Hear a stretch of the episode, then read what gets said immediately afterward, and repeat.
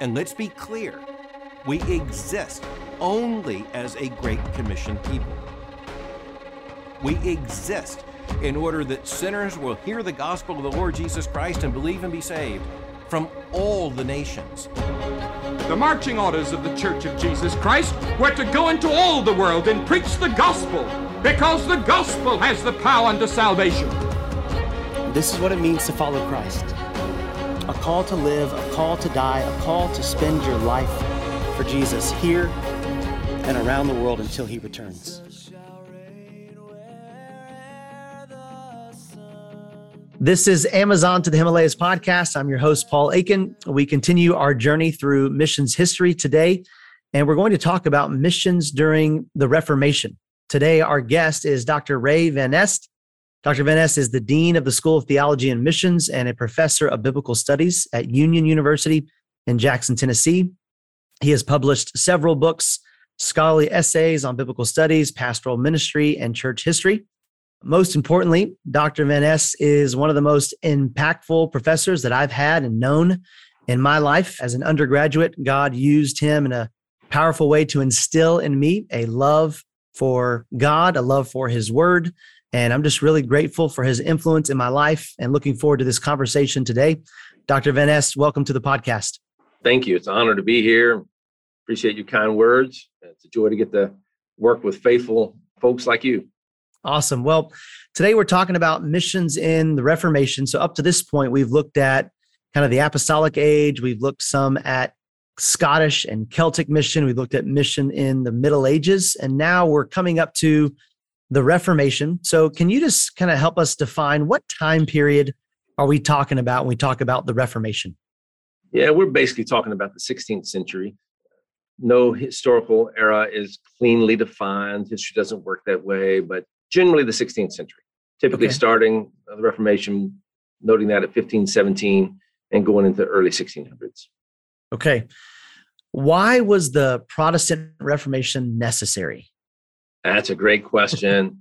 and uh, a few years ago, at the 500th anniversary of the Reformation, when I and others were making a big deal of it, some folks were saying, yeah, why is it a big deal? Or even were saying, we shouldn't celebrate this. This is a sad thing. And I am happy to argue, even at more length than we'll do today, about the importance and the necessity of the Reformation. In the most succinct way, the Reformation was necessary because the gospel had largely been lost. And that's a big claim. And I don't mean that nobody in the time at all knew the gospel, but largely across Christendom, the gospel had been replaced by various forms of ritualism, superstition, and legalism. So when that happens, then something else is going to come into that vacuum. And in this era, power, wealth, prestige was really what was filling the vacuum. And since the gospel is the organizing center and power for the church, then you're also going to have division. So some people say, well, we shouldn't celebrate the Reformation because it divided the church. And there, depending on how well I know the person, how snide I want to be, I'll say, well, you, you haven't read about the 14th century very well then and up because the Reformation happens because the church is already split. You had two popes, and then you had three popes, them excommunicating one another. Because when you lose the gospel, you lose the center which holds. So we could say more, but that's essentially it. Yeah, that's helpful. You know, one of the things we've been looking at as we kind of trace through missions history, church history, is, is the geographic hubs and centers at times change depending on where things are happening as the gospel's expanding, as the church is taking root, these kinds of things. So when we think about this era, the, the time of the Reformation, what were some of the key geographic hubs, centers for the church during this time? Yeah, I don't even like the way you said the question. Some, right? Because there's lots of little pieces, but Wittenberg with Luther is where things really kick off. And then with the printing press, that's spreading and lots of folks are getting in on it. But Luther's area there around Wittenberg is crucial then Strasbourg with Bucer, and then Calvin's in Paris, where he gets in trouble, has to climb out of a window, kind of like with bed sheets to escape, and just wants to go and do his study and get stuck providentially in Geneva. So that's where he settles in. That becomes then another key hub. Eventually, it gets to England and Scotland. You mentioned there, you know, Luther and Calvin. Obviously, when we think about the Reformation, we think of those two for sure as kind of the key leaders and this is a somewhat I think, debated conversation topic, but would love to hear your thoughts. In your opinion, how focused on the Great Commission were the leaders of the Protestant Reformation? How focused were Luther and Calvin? Were they concerned with global mission? Great question, because you're right. So many people miss it. And they were absolutely focused on this. One of the problems is we have our general ideas about people or our movements, and we often don't engage them directly. If you engage them directly, this becomes abundantly clear. In fact, I think one of the reasons why we so badly misunderstood the reformers is that we first missed that they were pastors. And because we missed that they were pastors, we missed that they were evangelists and missionaries. And we unintentionally, no doubt, import this modern and erroneous idea that if somebody is concerned with robust theology, then they are not ardent evangelists. And that problem continues amongst us. The reformers, even if people differ with them on different places, and we all do, they give us a powerful portrait of these things held together in the Institutes. So Calvin's main book that endures, he mentions that his writing was intended to help his fellow countrymen. He's in Geneva, writing particularly towards France at the beginning. And he, he mentions he's writing for them, very many of whom I knew to be hungering and thirsting for Christ, but I saw very few of them had been truly imbued, even with a slight knowledge of Christ. So the Institutes, this major work of theology, why did he write it? Well, you tell me, whatever, but he said he wrote it because his own countrymen did not know Christ. Or when you look at Luther, wrote scads of things, but he mentions the gospel must be publicly preached to move them. He's just been talking about all these people who go to the churches and the services and they know nothing of Christ. He said they do not believe, are not yet Christians. So his great emphasis is now the gospel must be preached to move them to believe and become Christians. If you look at Calvin's sermons, so I took a good period of time to redo a version of his sermons on First Timothy. And in the old version, the prayers at the end had not been translated. It just says the prayer begins and it says something like etc. and leaves you. But when you look at them, he's closing just about every sermon praying for the nations, praying for people to come to faith, for the gospel to go to the nations. When you look at Luther, his hymns, we sometimes know that he wrote a lot of hymns, and his hymns are full of praying for the gospel to go to the nations, for the conversion of the heathen. We could, I could give you some examples. Or then when he's teaching people to pray, because again, these are pastors. They're providing for the worship, they're teaching people how to pray. And as he prays through the Lord's Prayer, uh, using as a model, he's regularly, when he talks about praying for the Lord's kingdom to come, we're praying for the gospel to go to places it has not yet been. We're praying for the conversion of the heathen. That's not in his seminary discussion. That's in his little tract when he's teaching the barber who, who asked him, Brother Martin, I have trouble praying. How do I pray? Well, here it is. This is in his basic stuff. Or Martin Bucer is rebuking Christendom. Probably the reason the Turks are here and they're going to destroy us is because we didn't act zealously enough to take the gospel to the Turks. So we could go more and more and more. But yes, that's it's just center in what they're doing. Mm, that's helpful context. You know, can you talk kind of deeper into this question, eh, some of the ways that the reformers helped fuel mission efforts? And then maybe conversely, are there any ways that they hindered mission efforts? Yeah, good question. The first way, just essentially, and this may seem obvious, but it's important. First way they fueled mission efforts was by recovering the gospel. If you think people are saved by earning, and now, you know, some people critique, but here we are, by earning the favor of God, by getting grace, which is a thing that you get by doing the different aspects of the church, well, you can't do missions with that. I mean, you can, this would be false. It's not the gospel. So, by recovering the gospel, they recover the message, which is the power of God in salvation, which is then the motive and the drive for this.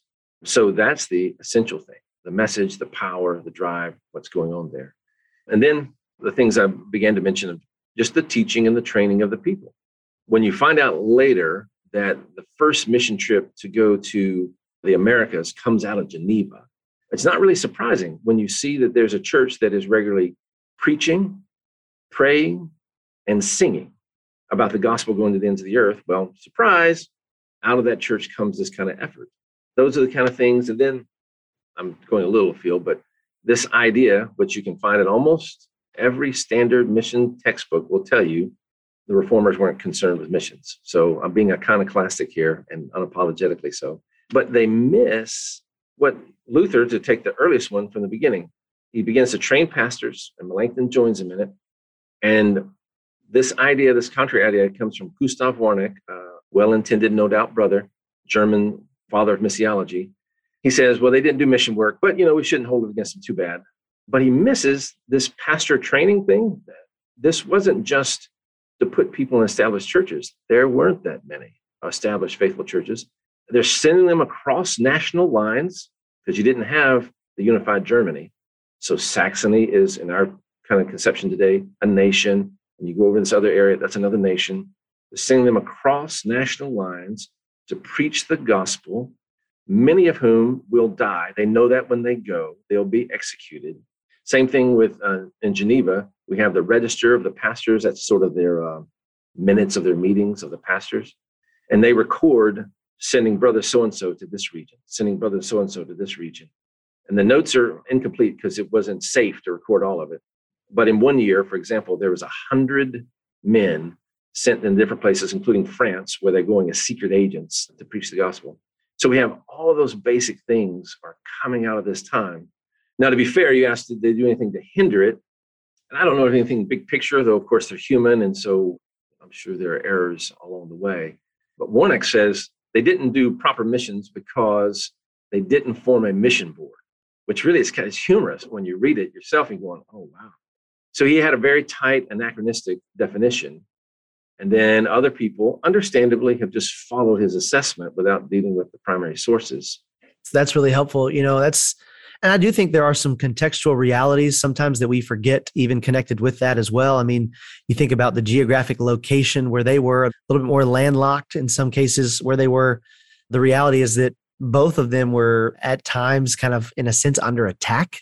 And so when you're on the run, you know, you're not able to kind of give time, energy, and attention to some of these kinds of things when you're thinking about survival. And, you know, you think about those who were doing at this time, this era, cross cultural, cross ocean travel was pretty much limited to maybe those that were connected with the Roman Catholic Church because Spain and Portugal were kind of the the sea powers of the day and so they were the ones who were sending people on boats across the world and we're still in a time period where there's not a whole lot of people that are crossing oceans and these kinds of things. So I think it's also helpful just to note some of the contextual realities as well that just because they were sending people to countrysides and other villages and other regions where they were and they weren't crossing oceans doesn't mean that they weren't mindful for mission. That's right. And this is a particular challenge for Americans to, in our thinking. You know, I can drive, I think it takes me four hours if I were to come see you. And I've moved from one state to another. There's a few cultural differences. Sweet tea would be a little harder to find, but basically it's the same culture. It's not true in Europe. It especially wasn't true in Europe in the 16th century. Even with what we think is Germany, those were different countries with different cultures. When those guys are going out from Wittenberg and from Geneva, they are doing cross cultural work. They haven't crossed an ocean. So it's easy for us now in the modern world to think, well, if you don't cross an ocean, you didn't really go to a different people group. That's a different time. So you're right. And then all these other pieces are in there. Yeah, that's good. The Great Commission is a call to go and a call to go is a call to prepare. Whether you're called to advance the gospel in your local church or on mission fields around the world, Southern Seminary is committed to preparing you for a lifetime of faithful ministry. Designed with flexibility and personalization in mind, the Master of Divinity in Great Commission Studies allows pastors, missionaries, and ministry leaders to prepare for their own unique call to ministry. It's designed to equip students with the biblical foundation and the practical training needed to present the gospel clearly in cross cultural missional settings. To learn more about the Master of Divinity in Great Commission Studies, go to sbts.edu/slash BGS or go to the episode notes for this podcast and click the link to the Billy Graham School of Southern Seminary. There, you'll learn how listeners to this podcast can save $40 when applying for classes. That web address again is sbts.edu/bgs. Okay, I want to think about you mentioned some of this about the mission strategy. So, can you talk some about the primary focus of their mission efforts during this time? Were they primarily trying to reach out to Roman Catholics? Because again, this is the Protestant Reformation, or were they trying to reach people from other world religions? Can you talk some about that? Yeah, that's a great question. Yeah, it is, first of all, trying to reach people that we would broadly have considered Roman Catholic. When I quoted Luther and Calvin earlier, they're talking about people who are going to the established churches but have no knowledge of the gospel. So I want to say yes and a clarification. Yes, people who by name were Roman Catholic, but when we again hear that today, we might think of that in terms of kind of sheep stealing or something like that. But even the Roman Catholic Church today, you know, since then, has reckoned with the fact that there was this widespread, really bad ignorance of the gospel, even by their own understanding. So, yes, it was people who were part of the established church in a sense, but it's not, you know, just like, well, I got some Presbyterians to come over and get baptized at First Baptist or something. This is a question you want to ask later, but it really is an example of a cultural Christianity where people kind of know some of the language and some of the rituals, but they have no knowledge of Christ. That is their primary place. Although there's a lot of discussion amongst the reformers about reaching the Turks. I mentioned Bucer with that a minute ago. Luther sometimes is criticized for not doing enough there. And Warneck, one place, criticizes him because what Luther says is basically, you need to know the gospel. The Turks are knocking at our door because there's a great fear that they could be invaded. The Turks have invaded a good part of Europe. He says, you need to know it. And if you get captured, you need to know the gospel so you can share it with your captors. And Warneck says, well, that's not actually organized missions. Uh, okay, whatever, I'll take it. So there's that. And then I mentioned the uh, mission to Brazil from Geneva, which falls apart. it was an effort, it was unsuccessful. They had a traitor in the midst, but it was an effort to take the gospel to a totally, almost totally unknown land. So it does, it's starting with the world around them, which is primarily folks in Roman Catholic churches, and then it has eyes beyond that. Yeah, that's helpful. You know, we've been taking this journey through missions history, and there's a a mission historian, Kenneth Scott Latourette, mm-hmm. who has a, a, title. He has a seven volume set on the history of mission, and one of the books in the middle is roughly from 500 to 1500. He calls it the thousand years of uncertainty. Kind yes. of talking about just some of the struggle from early church as we lead up through Middle Ages up towards Reformation but we know that God used the Reformation, the process of Reformation, in a powerful way to really kind of ignite a new fire for global mission. And so, can you talk some about how the Reformation paved the way for the modern missions movement that was going to come in centuries later? Things don't just come out of nowhere. What's the soil from which things emerge? And so, first of all, though I've said this a lot, it is the recovery of the gospel itself. You can't have a mission movement unless you have this gospel. You can have a movement, but it won't be missions, won't have the power, won't have the message. So that's the primary thing they do. And then I would kind of know that. But I think we've often missed the deep evangelistic passion in the sermons, as well as the prayers and the songs of the reformers, which is leading directly to the great century of missions because it's moving out and rather than seeing, as some people say, despite all the great work of the reformers, it's just shocking they did nothing on missions. But instead, seeing that what's going on is this, the gospel is being recovered and it's boiling, if you will, and coming out, and it's spreading through Europe, getting out of it a little bit. But that's what eventually causes the great outbreak, if you will, of the gospel going to the ends of the earth. It starts there with that recovery of the gospel, the passion for souls that we see there. Yeah, I think that's right. I think you're exactly right. I mean, there is no great century of mission. There is no modern missions movement without the recovery of the gospel, without the teaching of the apostles, relying on the authority of scripture, all these kinds of things. So, in many ways, yeah, they paved the way for the Moravians who come after them, for William Carey, for you know many, many others. We're grateful for that tradition, that legacy. I want to move now into more kind of rapid fire questions. Just get some kind of quick thoughts from you. So, maybe two to three books on this era that you would recommend. Some of your favorites. Yeah, particularly on this issue, one that's not quite as well known, but it's, uh, I don't have the publisher written down, but it's easily accessible. Scott Hendrix, Recultivating the Vineyard, The Reformation Agendas of Christianization. And Hendrix just does a great job of showing that the purpose of the reformers is to re Christianize Christendom. I'm going to steal a little thunder, but that is what then I think shows us how particularly useful the reformers are to us right now. Because mm. where do we find ourselves? Find ourselves in the West in a situation that Christian ideas are around, but most people don't know the gospel. And we struggle and we talk about, you know, the biggest challenge is getting people lost before they can get saved. Hendrix is talking about exactly that's what the reformers were doing. And when I read him, I think, whoa, we need to do more looking at this and saying, what can we learn from them? And no doubt there's, they did this, we should do this, or they should do this, oh, that didn't work as well, or whatever. He does a good job of showing us that's what they were doing, and, and we can learn from it. Hmm, that's good. What about your favorite Reformation figure? Yeah, that's hard. So he even asked me a couple books, and I only told you one. And now you asked me one person, I'm going to tell you several. But I mean, Luther is so much fun. He's he's that fiery guy, maybe that college friend that you know it's always going to be fun to be around, but he's going to embarrass you. He's going to overstate. He's going to go off his rocker somewhere, but you can't help but love him for the passion, the determination. And then Calvin, people know him as uh, a cold, logical thinker, which was kind of the derogatory comment that really starts with the Catholic Church.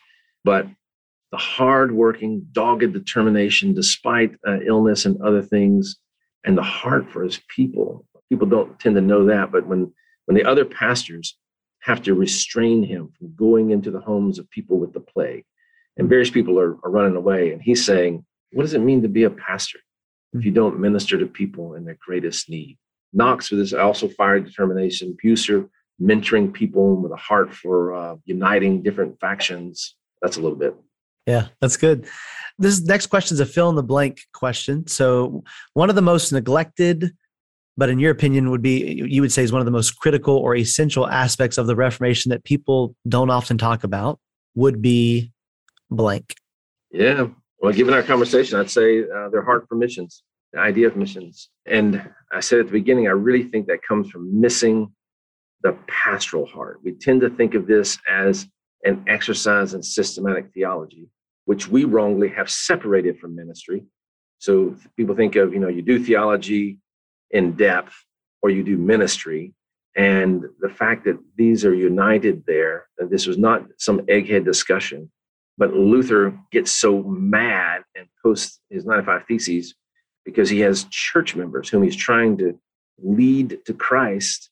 And they're saying, Hey, I don't have to worry about all that stuff anymore. I've got this little piece of paper, this indulgence says I can do whatever I want and I'm all good. It's the passion for souls, both in shepherding mm. and in evangelizing, which is the heartbeat of this whole thing. And I think people often miss that. Yeah, that's good. All right. You've already alluded to this some, but this is last question. One, two, three things that we can learn from the era of the Reformation that would be applicable and timely for us today. Yeah. Well, I think, as you said, I've alluded to this, but the first thing I'd say is that any great missions evangelism movement must have robust doctrine. So again, that not dividing. We sometimes think, well, if we don't do too much theology, we can be united. If we don't do too much theology, we can do more ministry. But that's like saying if we don't put too much gas in the engine, we can go further.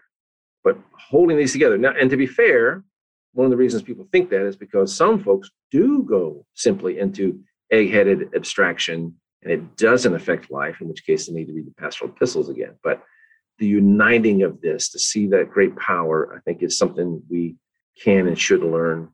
And then perseverance. That's just one of the things that, that has drawn me to Reformation stories and history again and again. It's one of the reasons I can get annoyed when I see people in the West in our relative comfort taking pot shots at brothers and sisters who were under attack when Luther has the ban, where people who just, in their regular understanding, will think they are serving God if they kill him and when he trains guys, you know, when you were in my class and we're doing things and you graduated and went out, I didn't think Paul may be killed within the first few weeks of where he goes. But they knew that. They get reports back regularly, and yet they go. Hmm. The work that they do, we're wimps compared to these brothers and sisters, and we do well to know their stories and just the pastoral heart. But the last one I'll mention, just to be try to not be so long, is that point earlier from the Scott Hendrix book. They were dealing with a culture that thought they were Christians but didn't know the gospel. That is where we are in the West today. And so I think there's a lot we can mine from that. Mm.